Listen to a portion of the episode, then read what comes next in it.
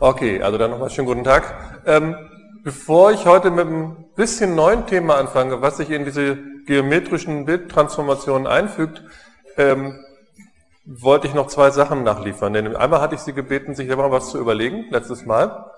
Ich hatte Ihnen dieses eine Bild gezeigt, das will ich Ihnen gerade nochmal zeigen. Dieses Bild hatten wir gesehen, das hatte ich Ihnen letztes Mal gezeigt und hatte da so hineingezoomt und da hatten wir gesehen, dass diese Buchstaben hier an den Rändern so leichte Verfärbungen haben. Und ich hatte Ihnen gesagt, das liegt daran, dass man auf einigen Monitoren ähm, einen Pixel letztendlich durch drei senkrechte Streifen von den Farben Rot, Grün und Blau darstellt. Und jetzt war meine Frage an Sie, da sollten Sie darüber nachdenken zu Hause. Ich weiß nicht, ob das irgendjemand getan hat, insofern Hausaufgabe. Ähm, stellen Sie sich also so vor, hier wäre jetzt die Grenze und hier wäre mein Buchstabe zu Ende. Das heißt, hier möchte ich den theoretisch schwarz haben. Diesen Pixel, den könnte ich auch schwarz machen, indem ich die Pixel alle ausschalten würde. Und ich möchte sozusagen ausnutzen, dass ich eigentlich meine Auflösung in der horizontalen Richtung noch erhöhen kann. Das heißt, ich könnte dann ja den Pixel, der hier liegt, ähm, auch noch ausschalten, in der Hoffnung, dass das dann insgesamt so einen Eindruck gibt, als wenn horizontal die Auflösung dreimal so hoch wäre. Und jetzt mal eine spannende Frage, wenn wir uns das jetzt hier angucken auf dem, auf dem Beamer, dieses L zum Beispiel hier, dann sehen wir, das hat hier auf der Seite so einen leichten gelblich-beigen äh, Farbeindruck und hier haben wir so einen leichten Cyanton. Und jetzt meine Frage, ähm, wie sind jetzt die Farbwerte von diesem Pixel angeordnet? Also nehmen wir erstmal die linke Seite, wo wir dieses Gelb haben. Wenn das wirklich so wäre, ähm, dann würde ich ja, wenn hier die Grenze wäre, dann würde ich ja diesen auf jeden Fall, hier, eigentlich wäre ja hier weiß. Wenn es weiß wäre, müsste ich den auf Maximum setzen und den auch auf Maximum und den auf irgendeinen Zwischenwert, je nachdem, wo die Grenze hier liegt. Das heißt, ähm, wenn ich den, nehmen wir mal an, das Ganze wäre jetzt hier rot, grün und blau. So. Jetzt ist die Frage, was würde passieren, wenn ich Rot maximal habe, Grün maximal habe und Blau irgendein Wert. Was kommen da für Farben heraus? Also Rot Maximum, Grün Maximum und Blau zwischen 0 und 100 Prozent. Welche Farben kann ich damit erzeugen? Alle zwischen Gelb und, und Weiß. Das heißt, insofern sehen Sie, alle diese hellgelben Töne hier die entstehen genau da auf der linken Seite, wenn ich genau diese Anordnung habe. Rot, Grün, Blau. Das heißt, ich habe es jetzt einfach mal intuitiv richtig hingeschrieben. Auf der anderen Seite, wenn jetzt hier sozusagen der nächste Pixel kommt und diese Anordnung richtig wäre, und nehmen wir mal an, ich wollte jetzt hier, hier wäre die Grenze jetzt meinetwegen da irgendwo, dann würde ich wieder hier blau maximal und grün maximal und ein bisschen von rot nehmen. Grün und blau zusammen ergibt Cyan und dazu ein Rotanteil gemischt von 0 bis 100 Prozent gibt irgendwelche Töne zwischen Cyan und Weiß. Und da sehen Sie, das sind genau diese Töne. Gut, das war das eine, was ich Ihnen sozusagen noch nachtragen wollte zum letzten Mal. Ähm, das andere, was ich vergessen hatte, einfach Ihnen zu zeigen, war dieses Bild. Wir hatten dieses Textbild gehabt hier und hatten dieses Bild vergrößert. Sie haben euch gesehen, ich habe eine neue Photoshop-Version, alles auf Deutsch jetzt. Ähm, und ich hatte dieses Bild auf 30% verkleinert. Und hier sehen Sie jetzt auch, inzwischen ist das bei Photoshop sogar erklärt, damit man das versteht. Es steht also Pixelwiederholung, harte Kanten beibehalten. Das war genau das, was wir gemacht hatten. Und dann sah das Ganze so aus. Und das war, ups, nicht wirklich schön und nicht wirklich lesbar. Dieses Bild hatte ich Ihnen letztes Mal gezeigt. Und ich will Ihnen jetzt einfach nochmal kurz zurückgehen. Und das Bild jetzt nochmal verkleinern, nämlich mit der richtigen Filterung. Und dieses Bild hatte ich einfach vergessen, Ihnen letztes Mal zu zeigen. Das will ich noch eben nachholen. Das heißt, wir machen jetzt genau das Gleiche und gehen wieder auf 30 Prozent. Und dann sehen wir jetzt, hier unten gibt es jetzt ähm, diese Pixelwiederholung, die wir gerade hatten, dieses Bilinear, was wir letztes Mal kennengelernt hatten, was die lineare Interpolation war in beiden Richtungen. Und dann haben wir hier drei verschiedene bikubische. Und hier sehen Sie, hier unten gibt es eine bikubisch Schärfe, Schärfe optimal zur Reduktion. Wir machen in dem Fall eine Reduktion von der Bildgröße, das heißt in dem Fall würden wir jetzt, würde uns Photoshop das hier empfehlen. Dann nehmen wir das hier und gucken uns das an. Und wenn wir da jetzt hineinzoomen, dann sehen Sie, es ist nicht wirklich schön, weil ich es jetzt so stark erklärt habe, aber Sie können es wahrscheinlich noch gerade so lesen. Also insofern ist es ein bisschen besser. Gut, das sind sozusagen aber zwei Nachträge gewesen zum letzten Mal. Jetzt will ich aber was, was Neues anfangen, und zwar diese Bildtransformation. Und zwar habe ich mal hier Folgendes gemacht. Ich habe jetzt hier erstmal ein Koordinatensystem dargestellt mit einer X- oder Y-Achse und da so ein kleines Haus hineingemalt. Ich habe mich jetzt erstmal nicht um Pixelpositionen gekümmert, sondern einfach nur das so hingemalt und habe ein neues Koordinatensystem, was Sie hier drüben sehen, mit den Koordinaten x' und y'. Die gehen in dem Fall auch nach oben, weil es jetzt so als mathematisches Koordinatensystem einfach gedacht sei. Und ich habe hier eine Abbildungsvorschrift. Sie sehen also hier steht eine Matrix 2001 mal diesen Vektor, das heißt jeder Punkt in dieser Ebene wird als Vektor aufgefasst, wird mit dieser Matrix multipliziert und dann wird noch etwas dazu addiert. Und zwar zum x-Wert eine 3 und zum y-Wert eine 1. Das kann ich also jetzt hier ausrechnen. Ich hoffe, Sie wissen noch, Moment, Sie wissen noch, wie man einen Vektor mit einer Matrix mal nimmt, indem man legt den Vektor oben drüber, schickt das x und das y hin und macht dann jeweils das Skalarprodukt, das heißt 2 mal x plus 0 mal y ist gleich 2x und dann addiert man den Wert noch dazu. Das sollten Sie in Mathematik auch genauso gehabt haben. Das heißt, Sie sehen jetzt in diesem Beispiel, ist es eigentlich etwas relativ Banales, was wir gemacht haben. Wir haben das Bild einfach vergrößert und zwar nur in der x-Richtung, ver verbreitert, sozusagen doppelt so breit gemacht. Die y-Richtung haben wir gleich gelassen, aber gleichzeitig haben wir das Bild noch verschoben. Auch sowas kann man natürlich in Photoshop machen. Sie können sich ein Bild auf eine andere Ebene packen. Sie können das in der, in der X-Richtung skalieren um die, auf die doppelte Größe und dann können Sie das Ganze verschieben. Das, äh, was mich jetzt hier interessiert ist, wie muss man das eigentlich rechnen? Und das will ich Ihnen jetzt gerade mal versuchen, äh, mal hinzumalen. Also ich versuche mal so etwas ähnliches jetzt hier anzumalen. Und jetzt ist der Unterschied einfach der, dass ich jetzt echte Pixelpositionen verwende. Das heißt, ich male jetzt hier mal gerade so ein, so ein Raster herüber und hier hätte ich jetzt hier mein, mein Haus, das male ich da jetzt gerade mal hinein. Mein Haus seien hier diese Pixel hier unten, oder nehmen wir vielleicht diese, diese drei hier. Und darauf haben wir ein rotes Dach. Das seien hier diese Pixel, der da, der da, der und der. Das Besondere bei unserem Koordinatensystem jetzt ist hier, dass wir jetzt hier den Wert 0 haben, 1, 2 und auch da den Wert 0, 1, 2. Ich hatte Ihnen gesagt, dass normalerweise die Werte immer umgekehrt laufen, y von oben runter, aber in dem Fall sei uns das mal egal. Das heißt, ich hoffe, Sie erkennen hier sozusagen unser, unser Haus wieder, was wir da auf der Folie haben, so vom Prinzip. Und jetzt sage ich ja, das hier war meine x-Koordinate und das hier war meine y-Koordinate.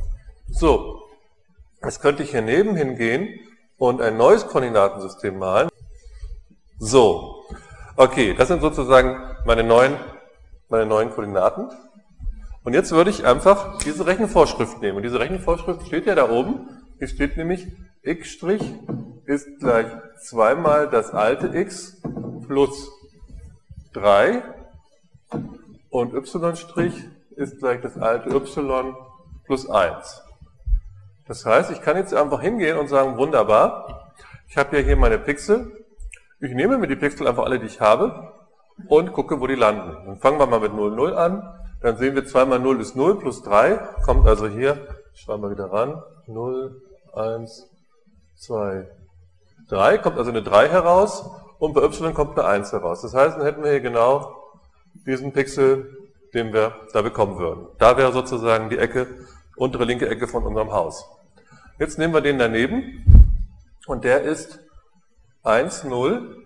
Dann würde hier stehen 2 mal 1, ist 2, plus 3 ist 5. Und dann sehen wir, hier ist 4, da ist 5. Und dann hätten wir diesen Pixel hier. So, und wenn ich so weitermachen würde, dann hätten wir bei 2, käme hier in dem Fall raus, 4 plus 3 wäre 7. Den haben wir noch gar nicht eingezeichnet hier. So, das heißt, jetzt würde hier bei 7 dieser Pixel entstehen. Und jetzt sehen Sie schon, was passiert, ohne dass ich jetzt weitermachen will. Ich mache gerade mal weiter. Wir sehen ja, jetzt gehen wir mal eine Zeile höher. Nehmen wir mal 0,1. Hätten wir hier wieder 3 und da käme jetzt äh, 2 heraus. Das heißt, der Pixel würde dann hier landen. Wenn ich das Ganze jetzt fertig machen würde, würde das Ganze hinterher irgendwie so aussehen. Das heißt, wir hätten jetzt hier diese drei Etagen von unserem Häuschen, die wären noch da, hätten auch die gleiche Höhe, weil das ja gleich geblieben ist. Und darüber hätten wir jetzt noch das Dach und das würde in dem Fall hier hinkommen. Und den hier noch. Und da sehen Sie, das ist eigentlich so ein bisschen unbefriedigend, weil wir ja hier drüben eigentlich eine geschlossene, kompakte Form hatten. Und dadurch, dass wir jetzt vergrößert haben, haben wir natürlich die Werte auseinandergezogen und dadurch entstehen hier Lücken. Das ist eigentlich keine richtig gute Lösung. Was, was könnte man dagegen jetzt machen? Haben Sie eine Idee? Ja? Ich könnte das jetzt wieder weich zeichnen, aber dann würde das ja wahrscheinlich, müsste ich dann nur in der Richtung weich zeichnen, wo ich, wo ich vergrößert habe. Das ist dann unter Umständen ein bisschen kritisch, wenn ich das unterschiedlich machen müsste in unterschiedlichen Richtungen. Aber selbst damit würde ich es wahrscheinlich unter Umständen nicht so richtig hinkriegen. Ähm, was könnte man noch machen? Beziehungsweise würde vielleicht gehen, aber was könnte man noch machen? Also die, die, Idee war, dass ich sozusagen gucke, wo entstehen solche Lücken und immer wo so Lücken entstehen, da ähm, nehme ich dann irgendwie einen Zwischenwert dazwischen, das könnte ich auch machen. Ist natürlich zum Teil ein bisschen aufwendig, immer zu gucken, wo ist hier so eine Lücke und was ist da auch. Und gerade wenn ich jetzt größere Vergrößerungsfaktoren habe, habe ich zum Teil riesige Lücken, müsste ich also eine ganze Menge dann da füllen. Also die Idee war, dass man eben nicht von hier nach da geht, sondern dass man direkt sagt, das ist ja das Bild, was ich brauche hinterher. Und ich weiß genau, welche Pixel ich brauche, nämlich alle. Und gucke sozusagen einfach nach, ähm, für diesen Pixel, von wo kommst du. Das ist genau die Idee, die man auch macht. Das heißt, man rechnet also nie vom Start zum Ziel, sondern rechnet immer vom Ziel zum Start zurück. Das gleiche gibt es zum Beispiel auch genauso in der Videokodierung. Da versucht man immer vorherzusagen, wo sind bestimmte Bildteile im letzten Bild gewesen. Und dann könnte man natürlich schauen, aha, ich habe mein aktuelles Bild und schau mal, wo gehen alle Teile hin. Wenn man das machen würde, würden genau unter Umständen auch im neuen Bild entweder Lücken entstehen oder Doppelzuordnungen. Auch da geht man immer vom neuesten Bild zurück. So, was müsste ich jetzt hier machen? Das hier ist meine Abbildungsvorschrift. Jetzt müsste ich, in dem Fall ist das relativ leicht, das könnte man jetzt auch durch Hingucken rauskriegen. Was wäre denn die umgekehrte Rechenvorschrift, die ich jetzt machen müsste hier? Wir sehen jetzt zum Glück hier, x hängt nur von x ab und y hängt nur von y ab. Das heißt, wenn ich jetzt das ausdrücken wollte, dann müsste, könnte ich ja sagen, der alte Wert, wir nehmen erstmal x, der alte Wert x ist genau was? Wie kriege ich den raus aus dem aus dem neuen, was müsste ich da machen, ja? x Strich, ich schreibe es mal so, halbe minus 1,5.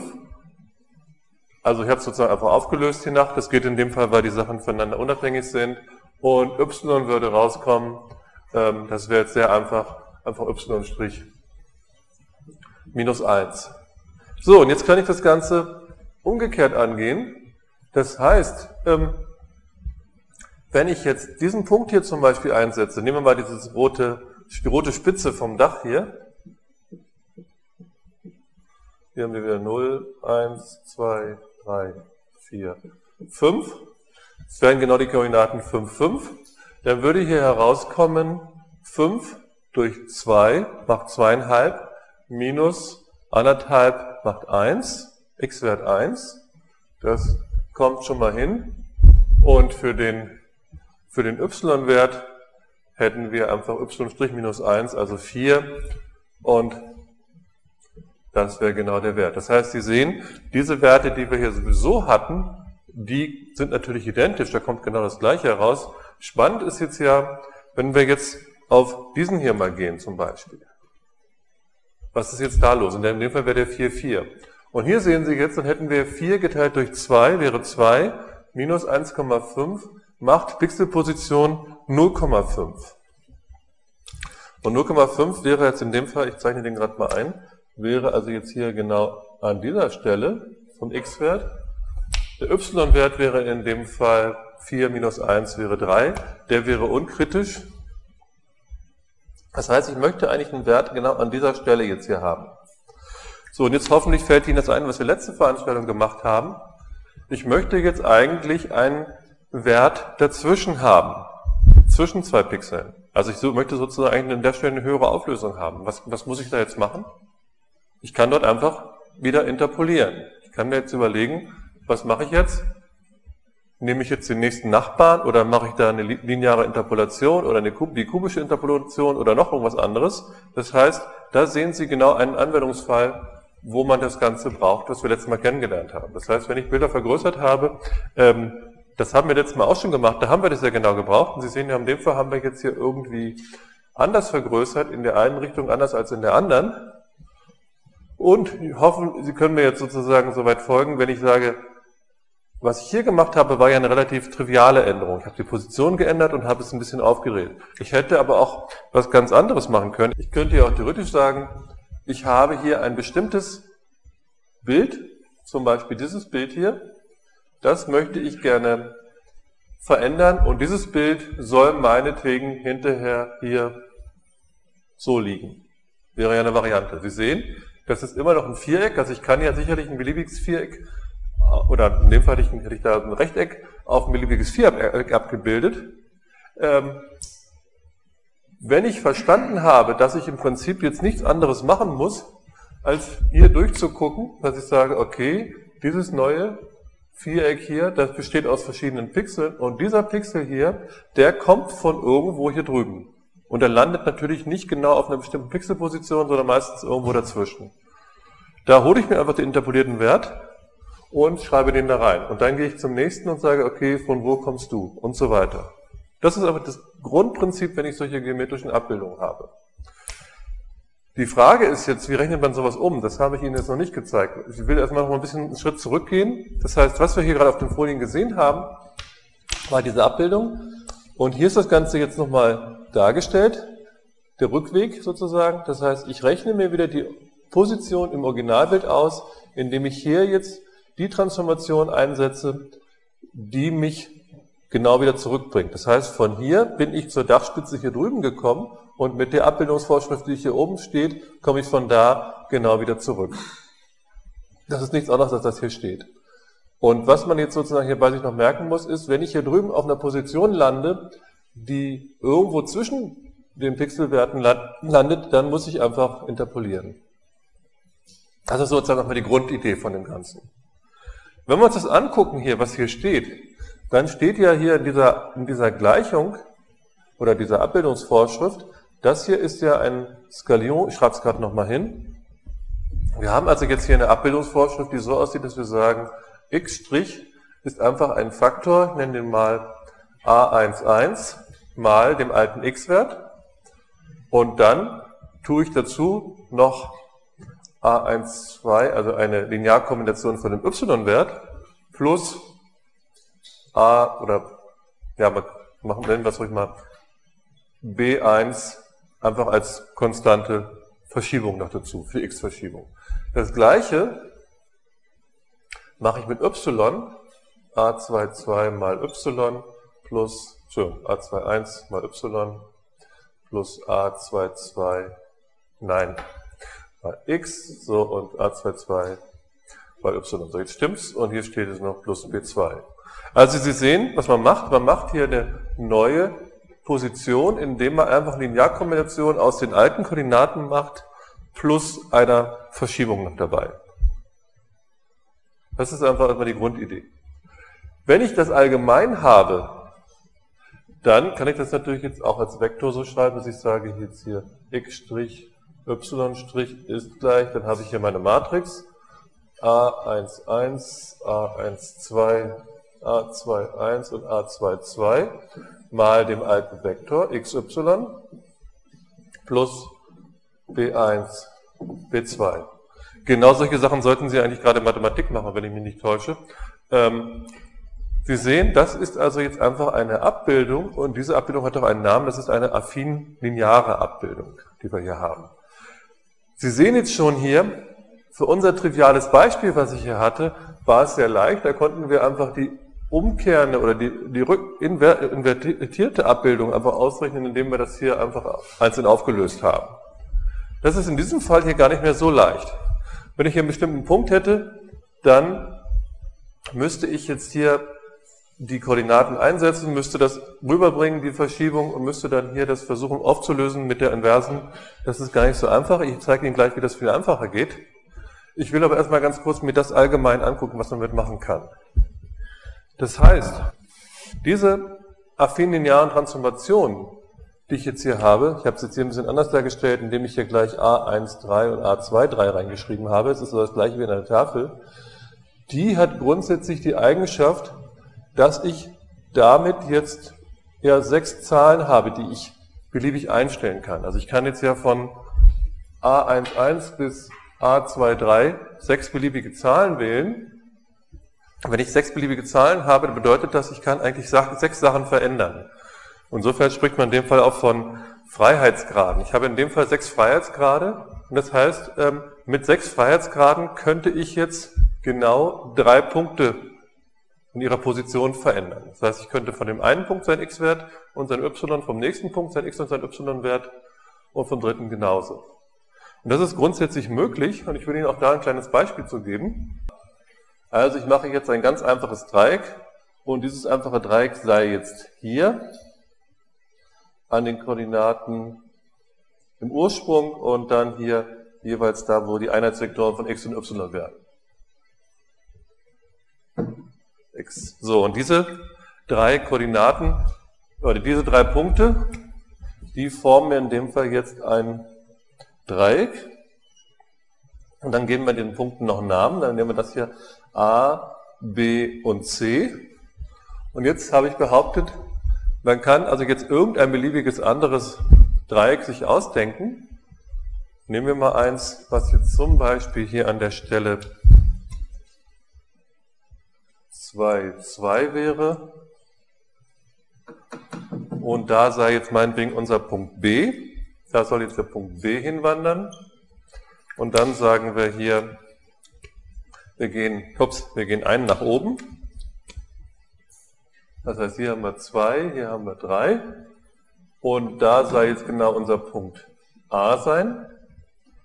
Und dann gehen wir hier 2 zur Seite und sagen, hier hinten soll jetzt der Punkt C sein.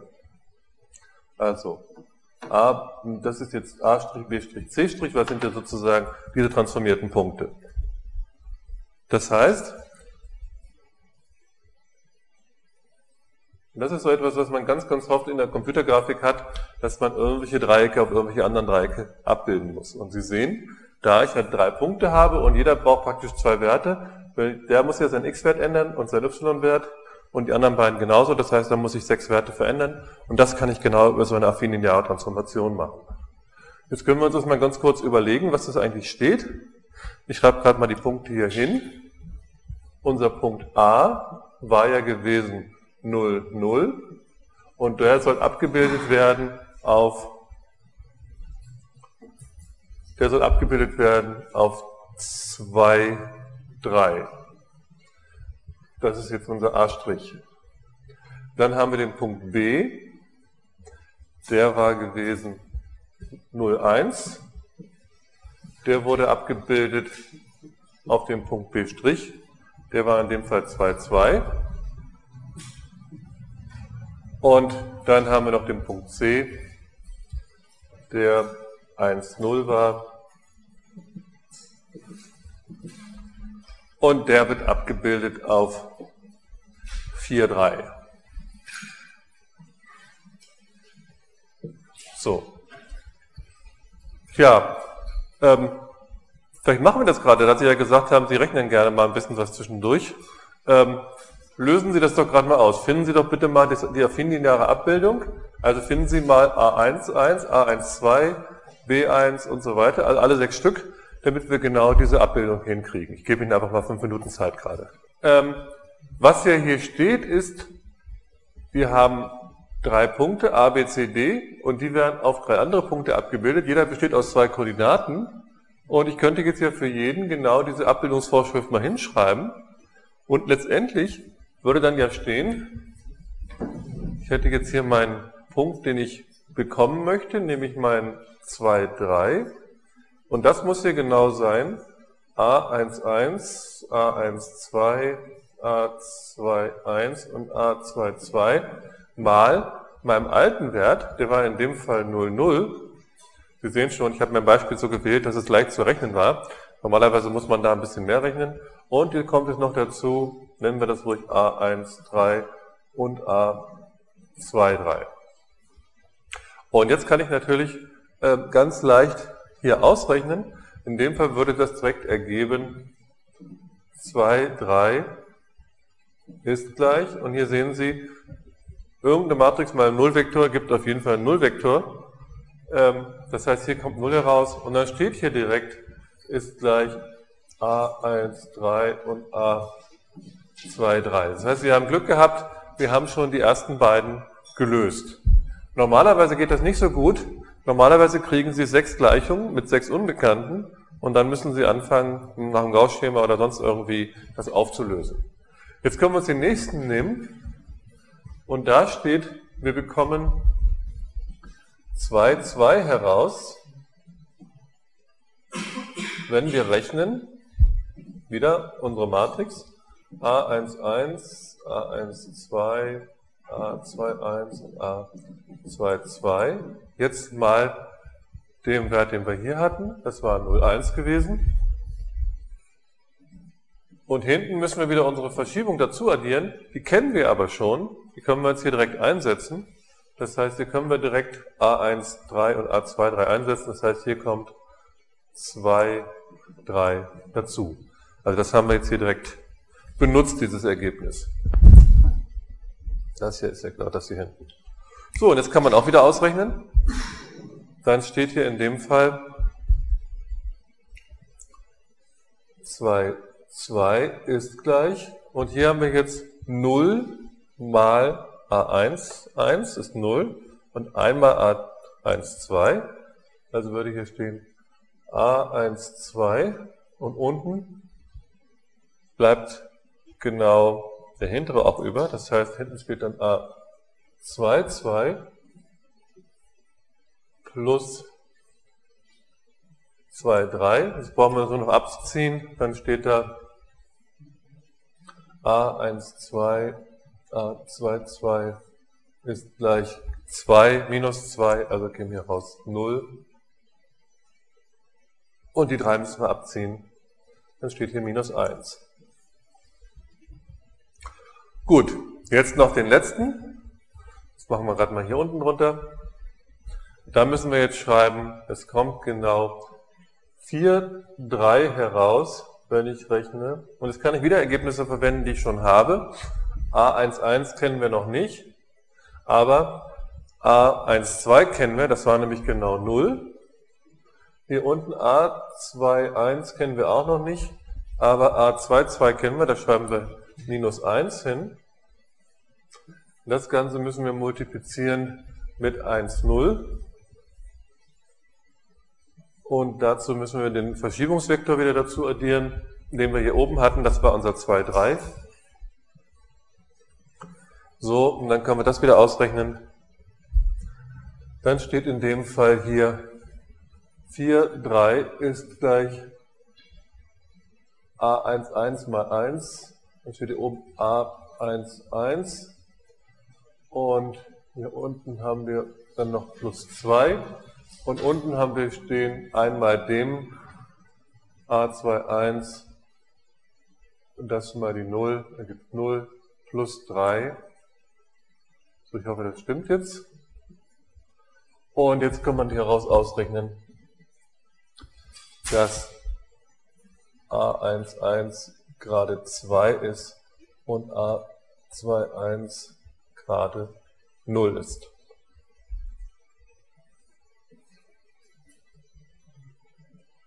Hat das irgendjemand auch noch rausgekriegt? Irgendjemand das Gleiche? Okay, gut. Das heißt, wir haben jetzt eine Abbildungsvorschrift gefunden. Ich schreibe die gerade hier drüben nochmal hin. Die war jetzt gewesen, unsere Matrix A11 war 2 gewesen, A12 war 0 gewesen da hatten wir A21 war auch 0 und A22 war minus 1 mal xy und dazu haben wir noch unsere Verschiebung dazu getan und die war 2, 3.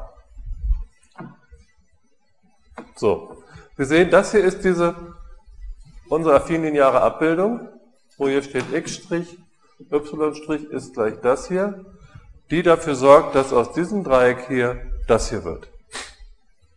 Und das heißt, wenn jetzt hier irgendetwas drin gewesen wäre, irgendeine Form oder sowas, ähm, was weiß ich, kann man hier mal schlaues reinmalen, machen wir hier mal so ein, ein L hinein.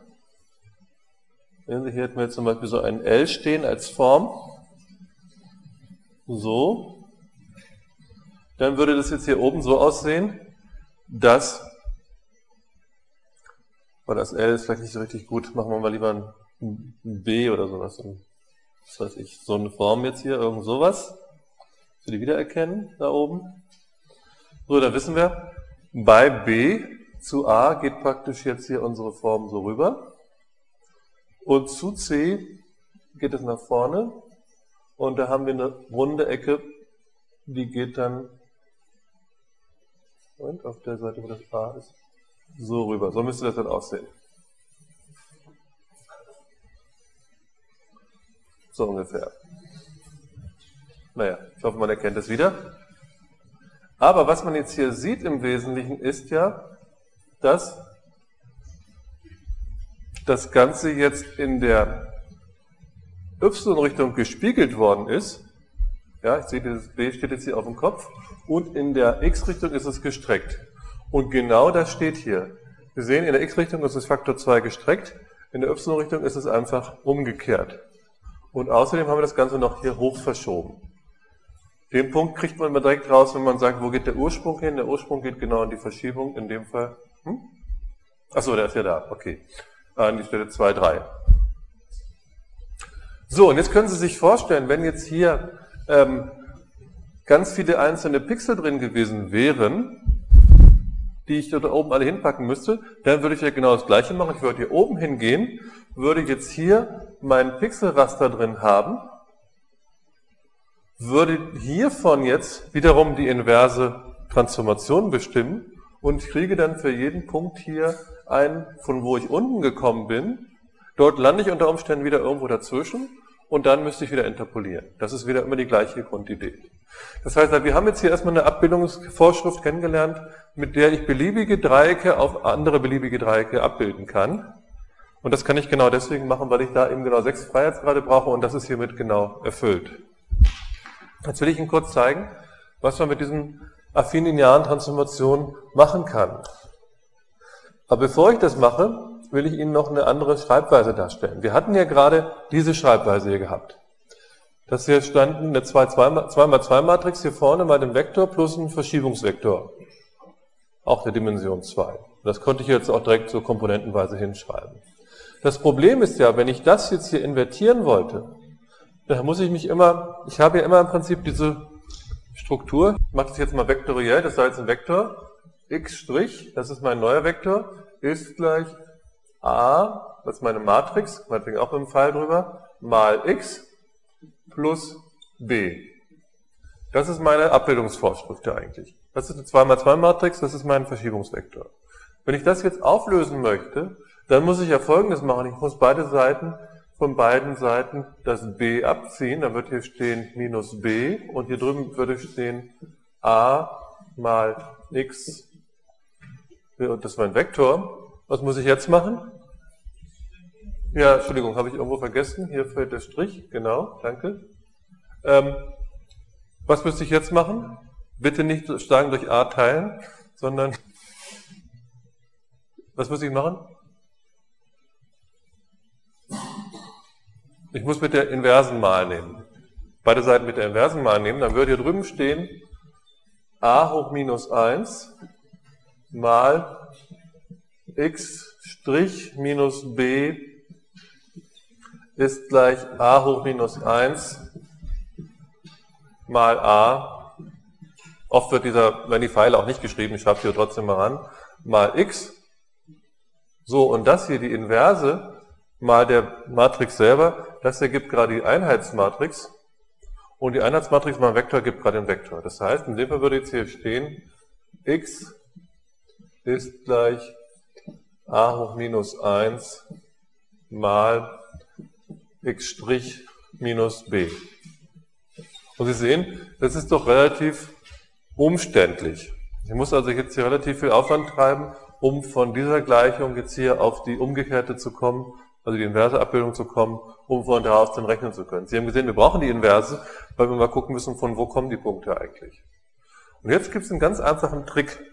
Und dieser Trick besteht darin, dass man einfach eine Dimension höher geht. Das heißt, das hier war ja im zweidimensionalen Raum, in der Ebene. Und der Trick besteht darin, dass wir sagen, ich gehe einfach in den dreidimensionalen Raum und mache folgendes.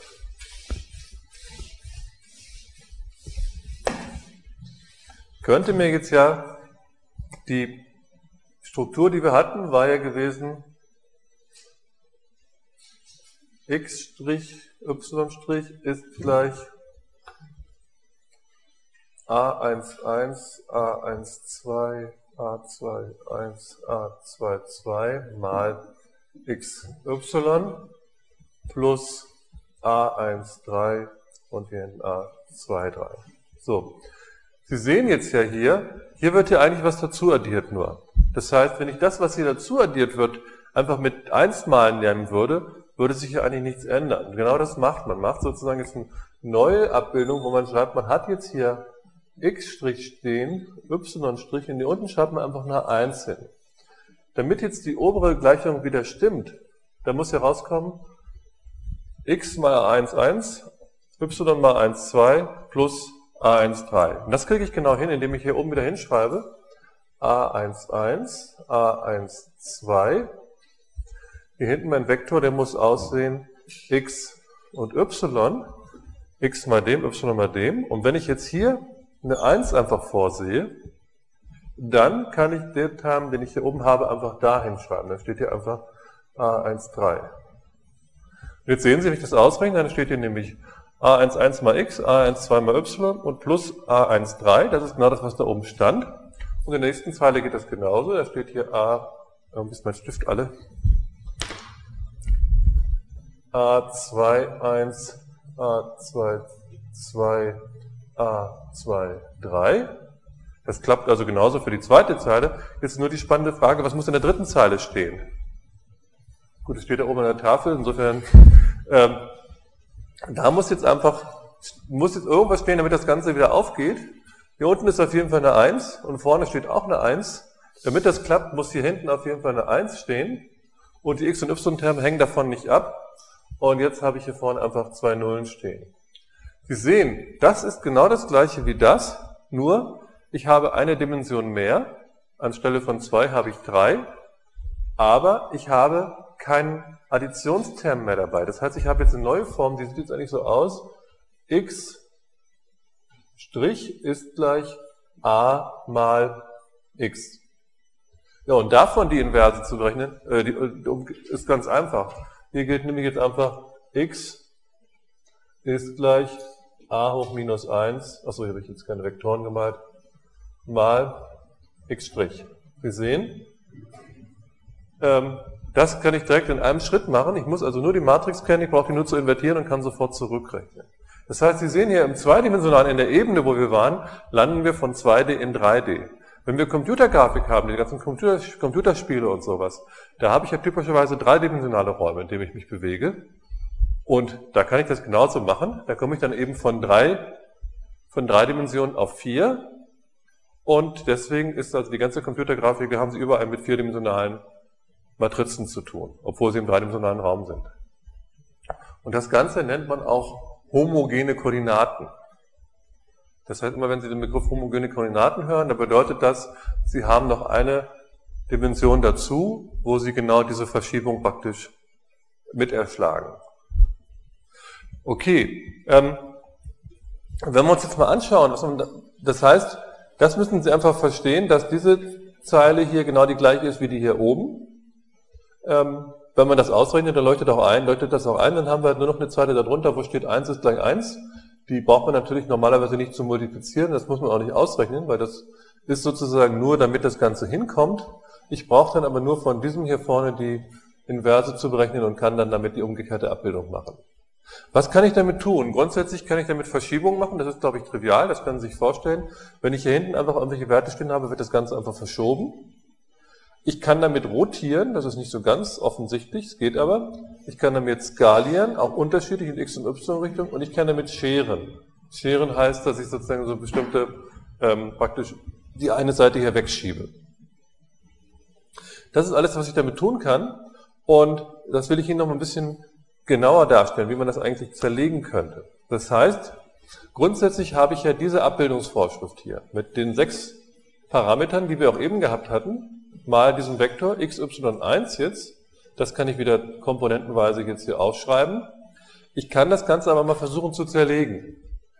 Denn ich weiß ja, so eine Abbildungsvorschrift hier, die kann ich natürlich auch aus einzelnen Schritten machen. Ähm, das können Sie sich vorstellen, ich könnte erst eine Abbildungsvorschrift machen, die man mein Bild vergrößert und danach hätte ich nochmal eine, die das Ganze verschiebt und danach hätte ich meinetwegen nochmal eine, die das Ganze dreht. Das kann ich sozusagen einzeln machen. Es gibt aber auch eine Abbildungsvorschrift, wo ich alles auf einmal mache. Das geht auch. Ich müsste sozusagen nur diese einzelnen Matrizen miteinander mal nehmen. So, fangen wir mal mit den einfachen Sachen an. Die Translation. Da sehen Sie, die Translationsmatrix wäre genau eine, die überall auf der Hauptdiagonalen hier Einsen hat und hier hinten einfach die Verschiebung stehen hat. Das heißt, wenn Sie nur diese Matrix mit Ihrem Vektor mal nehmen würden, dann würden Ihre beiden x- und y-Werte genau gleich bleiben, nur es würde sozusagen jetzt hier dieser ich sehe übrigens M, das ist Quatsch, hier müsste natürlich X und Y stehen. Ähm, das heißt, hier würde nur ein Verschiebungsterm für den X-Wert und für den Y-Wert stehen. Das gleiche gilt für die Skalierung. Eine Skalierungsmatrix sieht so aus, Sie haben hier oben Ihren Skalierungswert für x stehen und hier Ihren Skalierungswert für y stehen. Ähm, und wenn Sie das damit mal nehmen, dann kriegen Sie halt einen größeren x und einen größeren y-Wert raus. Das hier ist diese Drehung, ich weiß nicht, ob Sie sich erinnern, die hatte ich Ihnen vor kurzem schon mal gezeigt bei den Farbräumen. Da ist es jetzt so, dass man da einen Winkel hat und abhängig von diesem Winkel werden halt die Werte gedreht. Das heißt, wenn ich zum Beispiel um 90 Grad das Ganze drehen würde, nehmen wir gerade mal den Fall, ich habe einen Vektor, der hat die Koordinaten 3, 4. Das ist mein Vektor und den möchte ich gerne um 90 Grad drehen. So, dann soll er irgendwie nach da drüben zeigen dann. So. Dann war meine Abbildungsvorschrift gewesen, Cosinus Phi minus Sinus Phi, Sinus Phi und Cosinus Phi. So, jetzt setzen wir 90 Grad ein. Das Ganze mal, mal x, y, y, ein bisschen eng. So, Jetzt muss ich also rechnen. Hier habe ich meinen x-Wert. Hier ist mein y-Wert. Cosinus von 90 Grad ist 0. Sinus von 90 Grad ist 1, aber minus 1 ist sozusagen ähm, ja genau das Gegenteil. Das heißt, mein x' y' hätte in dem Fall 0 mal x minus y, das heißt, hier käme genau minus y hin. Und der y-Wert wäre, Sinus von 90 Grad wäre 1, Cosinus 90 Grad ist wieder 0, das heißt, hier würde gerade ein x hier reinkommen. Das bedeutet in dem Fall, der neue x-Wert ist gleich der alte y-Wert, äh, der negative alte y-Wert, das heißt, minus 4 wäre dann hier und der neue y-Wert ist gleich der alte x-Wert, der wäre da. So, und dann wäre hier irgendwo der Punkt. So. Und dann sehen Sie, das sind genau die 90 Grad, die wir jetzt gedreht haben. Wenn ich jetzt hier einen anderen Winkel genommen hätte, dann wäre irgendwie ein anderer Winkel rausgekommen. So, sehen Sie, auch das kann man mit so einer affininearen Abbildung machen. Und dann haben wir noch die Scherung. Und die Scherung, die kann man sich im Prinzip so vorstellen. Sie sehen, wenn die Scherung 0 wäre, würde das Ganze gleich bleiben. Und wenn dieser Wert jetzt hier ein kleiner Wert ist, der größer als 1 ist, dann bedeutet das einfach, zu dem x-Wert kommt jetzt anteilsmäßig noch ein bisschen was von dem y-Wert dazu. Und je größer ihr y wird, desto weiter wandert das weg. Wenn man das jetzt hier mal sieht zum Beispiel, diese Scherung hier, da hängt jetzt, je größer der y-Wert ist, desto weiter wandern die hier rüber. Das heißt, das könnte man genau mit dieser Abbildung hier ausdrücken. Jetzt gibt es nur eine kleine Verwirrung, wenn man sich das so anschaut, weil man sieht ja, es gibt zwei Translationsparameter, die beiden, dann gibt es einen Rotationsparameter, dann gibt es zwei Skalierungsparameter, sind wir schon bei fünf, und jetzt habe ich noch zwei Scherungsparameter. Könnte man ja denken, man hat sieben Werte, die man einstellen kann, aber man kann ja nicht sieben Werte mit sechs Größen einstellen. Wo ist da der, wo ist da der Denkfehler? Ja, also ich habe vorhin gesagt, wir haben sechs Größen, sechs Freiheitsgrade. Jetzt haben wir plötzlich sieben Größen, die wir ändern können. Wie kommt das? Was ist sozusagen der Denkfehler dabei? Welche sind sozusagen, welche kann man nicht voneinander trennen? Ähm, wo wir das Ganze haben, sozusagen diese Doppeldeutigkeit, ist die Scherung, weil bei einer bestimmten Scherung entspricht gleichzeitig auch einer bestimmten Drehung. Insofern haben wir eigentlich dieses Phi auch nochmal hier drin. Das heißt, dieses Haar, diese Haargrößen hier von der Scherung und dieser Winkel, die sind nicht unabhängig voneinander. Das heißt, eine bestimmte Drehung entspricht immer automatisch auch einer bestimmten Scherung oder umgekehrt. Da ist sozusagen einer zu viel. Insofern stimmt dann die Welt wieder. Das heißt, ich kann also jetzt hier Insofern haben Sie schon recht. Ich kann natürlich sagen, wenn ich jetzt die Drehung weglasse, kann ich auch alles über diese Scherung machen. Dann hätte ich hier zwei, da zwei und da zwei, dann wird es stimmen. Oder ich könnte sagen, ich habe eine reine Rotation und davon abweichend dann nochmal eine relative Scherung. Dann bräuchte ich aber nur noch einen Wert, um das zu beschreiben. Gut, also das sind sozusagen Sachen, die ich mit diesen affin-linearen Transformationen machen kann. Und damit kann ich halt beliebige Dreiecke auf beliebige andere Dreiecke abbilden.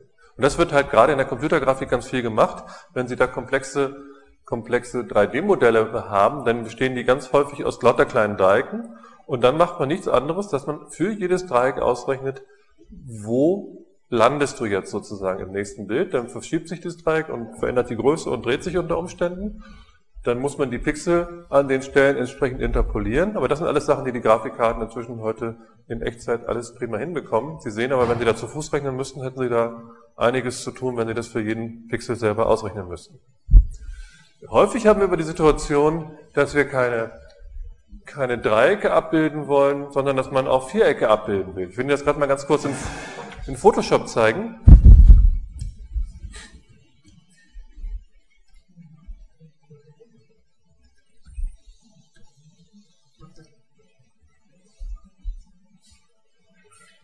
So, haben wir mal wieder unser, unser Bild. Das machen wir mal ein bisschen kleiner. Machen wir das mal auf 40 Prozent. So, und dann legen wir mal ein neues Bild an. Und da packen wir das jetzt einfach mal hinein, dieses Bild hier. So, da ist es. Okay, dann brauchen wir das nicht mehr. So, und jetzt habe ich hier in dem Fall einfach mal ähm, dieses Bild auf eine andere Ebene draufgetan. Einfach nur, dass wir sozusagen noch ein bisschen mehr Platz haben. Sonst könnten wir das ja hier ähm, aus dem, wenn wir das jetzt drehen zum Beispiel, dann wird sich ja aus dem ursprünglichen Bereich rausbewegen. So, und wenn ich jetzt auf Bearbeiten gehe, dann sehen Sie hier im Prinzip diesen Bereich Transformieren.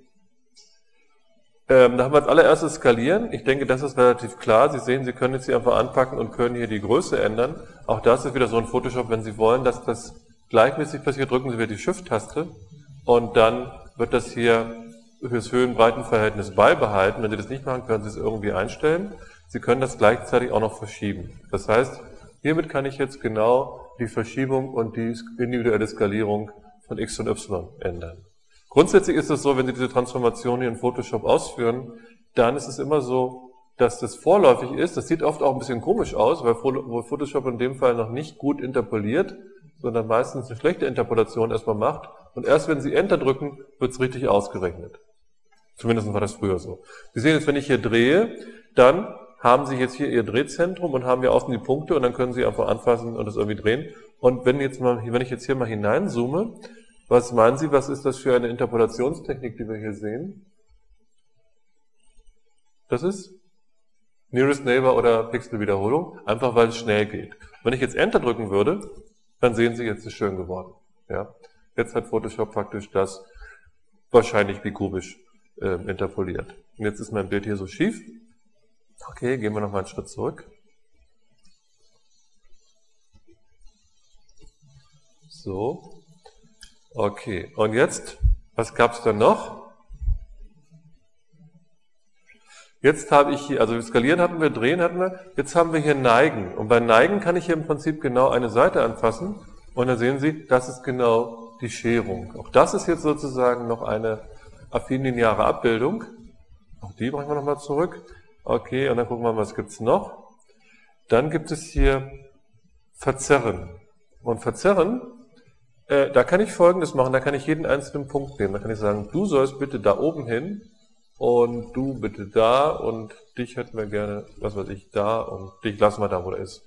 Und jetzt sehen Sie, jetzt habe ich hier eine Abbildung gemacht, wo ich, oder beziehungsweise tun wir den auch noch weg, jetzt habe ich eine Abbildung gemacht, wo ich ein Rechteck auf ein beliebiges Viereck abgebildet habe.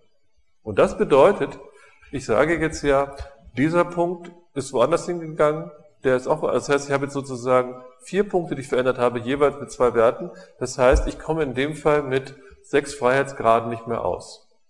Das heißt, wenn ich so etwas machen möchte, das jetzt hier mal rechnen lasse, dann sehen Sie, ähm, das kann ich mit einer affin-linearen Transformation nicht mehr machen, weil ich bräuchte da einfach zwei Parameter mehr. Und jetzt ist die Frage, was, was kann man da tun? Wenn wir uns das jetzt nochmal anschauen, hier unsere Abbildungsvorschrift, wie wir sie gerade gehabt haben, da ist es jetzt ja gar nicht so leicht, da jetzt hier noch ein paar Parameter reinzubringen. Ich könnte ja irgendwie eine Abbildungsvorschrift machen, die muss einfach nur die Eigenschaft haben, dass sie irgendwie neue x- und y-Werte aus den alten ausrechnet und ich muss sozusagen sechs Größen haben, die ich irgendwie einstellen kann und ähm, dann kann ich das eigentlich benutzen, weil ich kann natürlich dann mit Gleichungssysteme aufstellen, acht Gleichungssysteme mit acht Unbekannten und könnte das wieder so lösen, dass die Punkte genau alles richtig abgebildet werden. Jetzt haben wir aber hier im Prinzip genau eine Linearkombination von den Werten schon plus diese Verschiebung. Jetzt ist das erstmal so gar nicht offensichtlich, was man da noch tun könnte. Haben Sie eine Idee, was man machen könnte? Ja? Das könnte man machen. Man könnte jetzt aus diesem Viereck zwei Dreiecke machen. Das Dumme wäre dann aber, dass man da an der Kante, wo die beiden Dreiecke so zusammenstoßen, dass es da nicht richtig schön aussehen wird. Das heißt, man wird da so einen Knick sehen. Also deswegen, das ist auch so, weil wenn Sie das mit der Computergrafik machen und Ihre Dreiecke sind zu groß, dann sehen Sie immer, wo die aufhören. Dann muss man die Notdreiecke zur Not ganz klein machen. Das könnte man natürlich machen, aber ich möchte es jetzt gerne mit einer Abbildung Vorschrift machen. Das heißt, wir müssen das jetzt irgendwie so verändern. Ich schreibe es gerade nochmal hin, was wir hier hatten.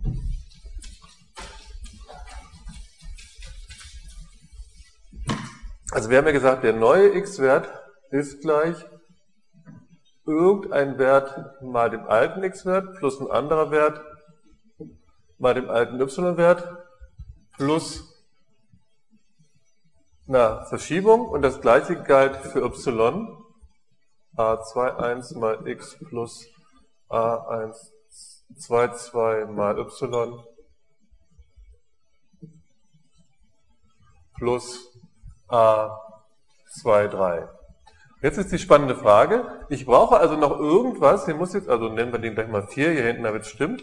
Schreiben wir hier mal 4 und 4 hin. Ich brauche also jetzt noch irgendwie ein 1, 3, A1, 3 und A2, 3 mal irgendetwas, ähm, damit, das, damit ich meine 8 Variablen habe ich schon.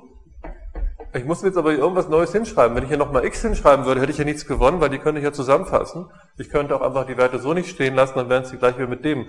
Was könnte ich jetzt hier machen? Was wäre vielleicht das naheliegendste, was man erstmal versuchen könnte? Ich muss ja jetzt irgendwie meine Gleichung erweitern, dass ich mehr Parameter benutzen kann. Ich könnte jetzt entweder höhere Potenzen verwenden, das wäre eine Variante, oder ich könnte auch eine Kombination aus x und y verwenden. Und das ist das, was man als eine einfache Möglichkeit einfach nutzt, dass man nämlich hinschreibt, hier haben wir jetzt genau x mal y und hier haben wir auch x mal y. Wir sehen, x mal y ist also nicht eine Linearkombination von irgendeinem von denen hier vorne. Und jetzt habe ich hier acht Parameter und mit acht Parametern kann ich das auf jeden Fall so einstellen, dass ich dann vier Punkte von einem Rechteck auf ein beliebiges Viereck abbilden kann. Das Ganze hat auch einen Namen und der ist erstmal verwirrend, weil upsala, das Ganze ist nämlich eine bilineare Transformation. Das ist was anderes als eine bilineare Interpolation, da müssen Sie aufpassen. Ja? Und Sie sehen, bei dieser bilinearen Transformation habe ich genau diese Struktur, die ich Ihnen gerade an der ähm, Tafel angezeichnet hatte. Das heißt, ich mache jetzt hier hinten in dem Fall, das ist wieder in homogenen Koordinaten dargestellt, hier sind jetzt die Variablen anders dargestellt, aber ich habe hier einen Mischterm, xy, x, y und 1 und habe jetzt hier im Prinzip diese, diese acht Werte, mit denen ich das einstellen kann. Wenn ich das Ganze mache, kriege ich halt diese Form hier, wie sie hier steht. Das bedeutet, wenn ich jetzt ein Viereck habe, A, B, C, D, vier Punkte, in dem Fall hier ein Quadrat, und ich zeichne jetzt in dem Fall hier die Diagonale ein, dann passiert bei so einer bilinearen Transformation immer Folgendes. Wenn Sie sich das angucken, hat die genau zwei Eigenschaften. Die erste Eigenschaft ist, dass wenn wir hier eine gleichmäßige Unterteilung der Seiten hatten, dann bleibt die hier auch gleichmäßig. Das heißt, Sie sehen, diese einzelnen Abschnitte hier in der Richtung sind alle genau gleich groß. Und weil die alle gleich groß sind, bedeutet das, Sie sehen ja, das ändert sich ja nach hier drüben, wird jetzt eine Diagonale, die ja im Prinzip genau durch diese mittleren Punkte hier durchläuft, wird meistens krumm. Das heißt, damit kann ich im Prinzip, weil ich erzwungen habe, dass praktisch diese vier äußeren Punkte stimmen, hat das den Effekt, dass hier diese Diagonale in dem Moment, wo sie eben hier äh, kein Rechteck machen, sondern irgendwie so eine verzerrte Struktur haben, haben sie immer eine krumme Diagonale. Das heißt, diese bilinearen Transformationen, die kann man immer dann erzeugen, wenn man so Art Wölbungen symbolisieren möchte. Ich zeige jetzt da mal das Bild dazu. Hier sehen Sie das mal. Ähm, hier sehen Sie praktisch so eine Art Schachbrettstruktur ähm, und die ist jetzt in dem Fall hier so, dass die Abschnitte überall gleich groß sind. Ist nicht ganz sauber ausgeschnitten hier, aber so vom Prinzip sehen Sie das. Und das sieht so aus, als ob das so ein bisschen rund wäre und vorne runterkippen würde. Das sieht jetzt nicht aus, als ob Sie ein Foto von einem Fußboden machen würden. Das, ähm, das sieht nicht so aus. Es sieht mehr so aus, als ob Sie irgendwie so eine Tonne hätten, die gewölbt wäre oder sowas. Ja? Wenn Sie da in dem Fall jetzt Bildinhalt drin haben. Das hier drüben, das sieht schon eher aus wie ein Fußboden. Ja? So ein Kachelfußboden. Weiter sehen Sie, da ist nämlich ein ganz entscheidender Unterschied. Je weiter Sie weggehen, desto kleiner werden die Abschnitte. Das ist genau sozusagen, wie wir so perspektivisch sehen können. Und das ist auch das, was Sie in diesen ganzen Computerspielen haben, wenn Sie da irgendwelche Fenster oder Fußböden haben oder sowas, dann sehen die halt nicht so aus, sondern so. Das heißt, man muss jetzt einfach unterscheiden, wann braucht, was braucht man? Möchte man sozusagen so künstlich so einen, einen gewölbten Eindruck erzeugen? Dann nimmt man genau die bilineare Transformation oder bilineare Verzerrung. Oder möchte man das Ganze perspektivisch verzerren, weil das eben so aussehen soll wie ein perspektivischer Anblick, aber etwas, was man von der Seite, wenn Sie sich die Fenster zum Beispiel angucken, dann sehen Sie das genau. Je weiter man nach hinten kommt, desto kleiner werden die Strukturen oder die Sitze auch und so. Ähm, die haben wir jetzt noch nicht gehabt, die will ich Ihnen jetzt auch noch zeigen, wie die aussieht. Das hier ist jetzt die perspektivische Verzerrung. Da ist man einen ganz anderen Weg gegangen. Was Sie jetzt, ich hoffe, Sie erkennen das, was man jetzt hier hat, ist, man hat hier oben im Nenner die affinineare Transformation, wie wir sie gerade gehabt hatten, a11 mal x, a12 mal y plus die Verschiebung. Das gleiche haben wir auch hier bei y, aber wir haben im Nenner nochmal eine affinineare Transformation. Und die ist jetzt sowohl hier oben als hier unten gleich. Hier sehen Sie, hier stehen die gleichen Werte bei x und bei y. In dem Fall hätte ich jetzt drei Werte im Zähler für x, drei Werte im Zähler für y und nochmal drei Werte im Nenner für beide. In dem Fall hätte ich neun Parameter, eigentlich eins zu viel. So viel brauche ich eigentlich gar nicht. Und deswegen, weil es eigentlich einer zu viel ist, kann man sozusagen einen noch rausschmeißen. Das ist jetzt hier genau passiert. Ich kann das Ganze auch normieren, indem ich sage, der eine hier, der soll auf jeden Fall eins sein. Der A33, den möchte ich grundsätzlich auf eins haben, dann muss ich alle anderen umrechnen, dann kriege ich die gleiche Abbildung hin. Wenn Sie das machen, dann kriegen Sie auf jeden Fall eine perspektivische Verzerrung. Und jetzt können wir einfach mal schauen, was macht Photoshop. Dazu müssen wir uns jetzt einfach Folgendes machen. Wir gehen also zu Photoshop zurück und gehen nochmal hier einen Schritt zurück. So, und jetzt müssen wir hier mal eine dicke Linie reinmachen. Machen wir vielleicht mal eine große, dicke, leuchtende grüne Linie da rein. So. Noch ein bisschen stärker vielleicht. So. Und die malen wir jetzt hier so hinein. So, da ist sie. Okay. Und jetzt sage ich, ich möchte gerne das Ganze transformieren, und zwar verzerren. Und jetzt packen wir hier den Punkt nach da oben und den nach da und den nach da und den nach da. Und ja, was meinen Sie, was ist das für eine Transformation? Das ist jetzt eine perspektivische, weil diese, also jetzt habe ich, weil diese Diagonale hier gerade geblieben ist. So, ähm, wenn Sie eine, also wir hatten jetzt hier, wenn ich nochmal zurückgehe, hier diese perspektivische Verzerrung und dann nachher diese bilineare Verzerrung, die ist so ohne weiteres in Photoshop gar nicht möglich, die kann man nur approximieren, jetzt durch in der neuesten Version, das will ich Ihnen kurz zeigen. Und zwar können Sie jetzt hier bei Transformieren auf, ups, wo ist es? Auf Verkrümmen gehen.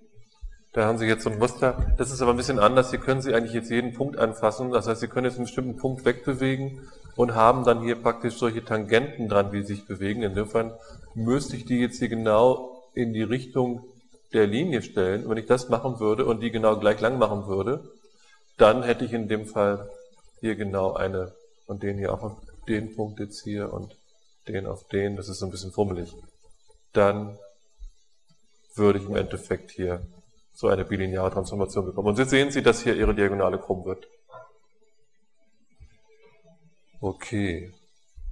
Machen wir mal abbrechen. Und dann haben wir hier noch bei Transformieren perspektivisch. Das macht aber in dem Fall erstmal Folgendes, dass Sie hier in dem Fall einfach beide Seiten gleichzeitig kontrollieren. Das heißt, hiermit würden Sie genau solche Strukturen machen, dass Sie sagen, aha, ich möchte, dass das so und so zuläuft, indem Sie hier in den Seitenflächen anfassen. Das hier ähm, ist aber genauso eine perspektivische Transformation wie dieses Verzerren, was ich Ihnen gerade vorher gezeigt habe. Das heißt von der Mathematik, die dahinter steckt. Gut.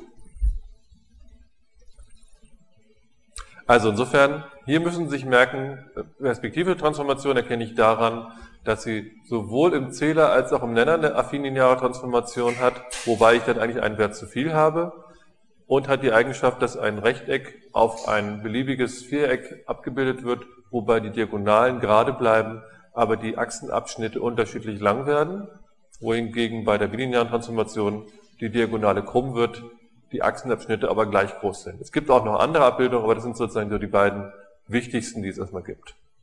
Und hier sind jetzt nochmal diese beiden Bildchen dargestellt.